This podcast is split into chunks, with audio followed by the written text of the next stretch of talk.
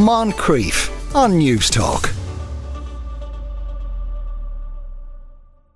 So then, a new video game using virtual reality aims to help men understand testicular health in a more accessible way. Joining me now to discuss this is Dr. Mohamad Saab, a senior lecturer and director of graduate studies at UCC's School of Nursing and Midwifery. Uh, Mohamad, how did all this come about?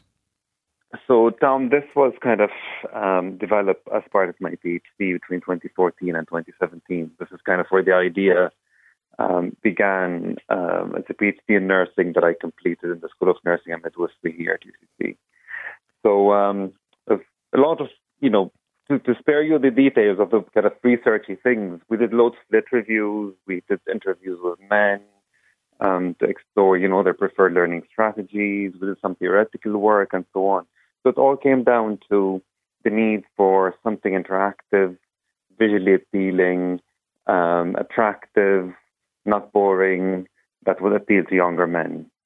So, um, and the aim was to promote awareness of testicular diseases and self-examination. Right. So, is this so, something? Do you think that, that that men just didn't initially didn't want to know about? Interestingly, they did, but think they just wanted the platform to um, to, to to attract them. So we're talking about younger men. These these diseases happen in the younger population, and how do you attract young athletes, young men um, you know, and, and have promotion and all that. So kind of, we found that VR was the hook for that. All right. So how does it work? So it's a it's a three level VR game. So basically, we, we, we did three iterations of the game because, as you probably know, the technology changes a lot with virtual reality. So the latest version of the game happens in an apartment. It's a virtual apartment with each room representing one game level. And the, the kind of premise of this game is to promote awareness of the normal testicles, the most common testicular symptoms, and the most common testicular diseases, and to signpost men as to where to seek help and what to do if they felt something wrong with their testicles. Right. So talk me through the game. You put on the headset, and what happens next? So you put on the headset, and then this popping kind of words or synonyms for testicles just kind of lighten the mood a little bit. So we start with like gooly, fud, nuts, and so on to just lighten the mood. Right, you could be, you could be at that point of the game for a long time. yes. well, we we need we had to keep it short. Right. Because again, okay. everyone's attention span and all right. that. Yeah, so no, it's a good a good icebreaker. A good icebreaker. Yes, exactly. That's our icebreakers, and then the voiceover goes like, so, you know, we know all these words about testicles, but do you actually know your testicles and do you actually know what could go wrong with them? Let's uh, let us begin. This is kind of the, the preamble to the whole thing. Right. Um, and then they're loaded into an apartment. Yeah. Into a corridor. Um, this is where kind of there's a bit of a tutorial embedded in the VR headset where we teach the person how to use the controllers, yeah. how to use the headset in case they were not familiar with the tech and how to move. And then first door opens. They're in the bathroom, in the shower, and we have two walnuts hanging side by side. Okay. so this is this is level one. All right. I'm afraid to ask what happens next, but go on. we had to keep it light. So they're in the shower. There's two walnuts, you know, um, facing them, and here the voiceover is telling them, you know, this is how they normally look and feel. They're not symmetrical. They're not identical. They're not smooth. They're lumpy or, you know, naturally lumpy. So we went back to the basics with know what's normal for you. And then we, the gaming bit starts where there's like um, abnormalities that start appearing on the testicles. So one of the testicles has a lump and then it pops and you have to pop it. And then one has pain and a flashing light and then the person has to touch it and then one of the testicles inflates so that they hear like a balloon sound, and they have to find the the uh, the swelling and the enlargement. So this is kind of the most common symptom seen in the testicles. So this is level one. Right. I have to say, I actually crossed my legs when you started telling uh, those bits. I just instinctively.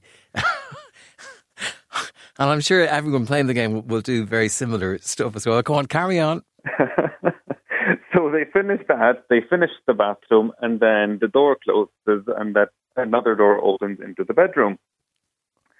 um, getting intimate here. So there's a book floating uh, in the bedroom. They touch it and it opens, and then a 3D model of a testicle floats. And then they have to find the various anatomical structures of the testicle. And when they find them, the voiceover makes the links between these structures and the symptoms seen in the shower. Right. So, for example, to give you an example, there's a lump on that testicle, and when they touch it, it's like, remember that lump we saw in the shower? This could be testicular cancer, the most common cancer in younger men, and so on. You know, so it's like linking the facts, really. Um, so this is level two. It sounds great, and it sounds like having played it, you will have a very good understanding of what to be looking for and how to check yourself, won't you? Yeah, absolutely. So it's all underpinned by what men want to know. The, the nice thing about the game is it's, it's building on on what men wanted to know, as opposed to you know starting with hitting the, them with the scientific facts from the beginning. It's like how do we engage them? How do we get them to know basics of what to look for and what to seek help for? Right um, I, I, which is a great idea. And it is actually a game too. You, you have to complete all three levels, don't you? You win the game then. You do, yeah. Um, nobody loses. Everyone wins. Um, the last level, basically, they're just in the kitchen. It's a recap. We use like a poster with a fingerprint. They click on it, and then it tells them that your testes are unique, just like a fingerprint. So it's important for you to know what's normal for you. We have like a floating uh, first aid kit. They click on it and it tells them if there's anything abnormal, especially pain and testicles, seek help for it.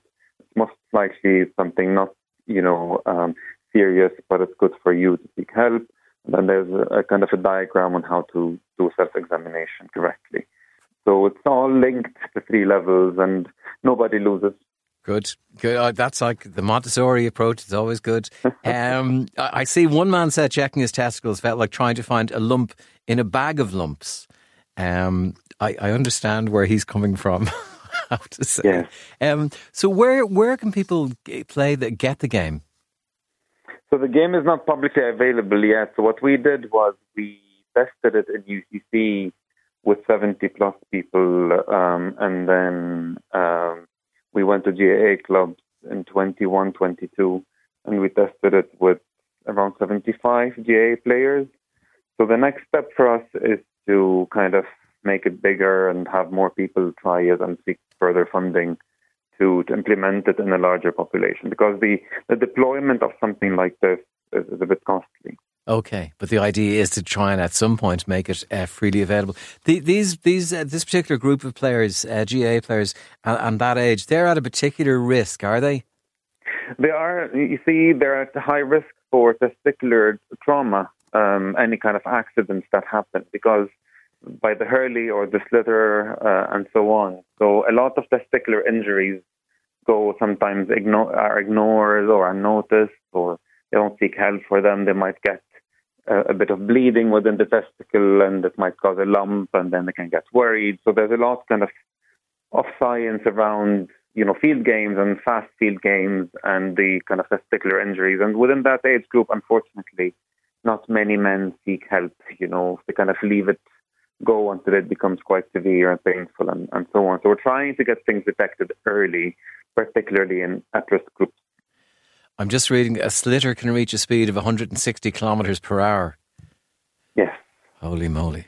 Yeah, and there's there's some research in Ireland actually on on testicular injuries caused by um, by a speeding uh, sliotar. Right, and that that kind of injury that does that increase a cancer um, possibility? Does it?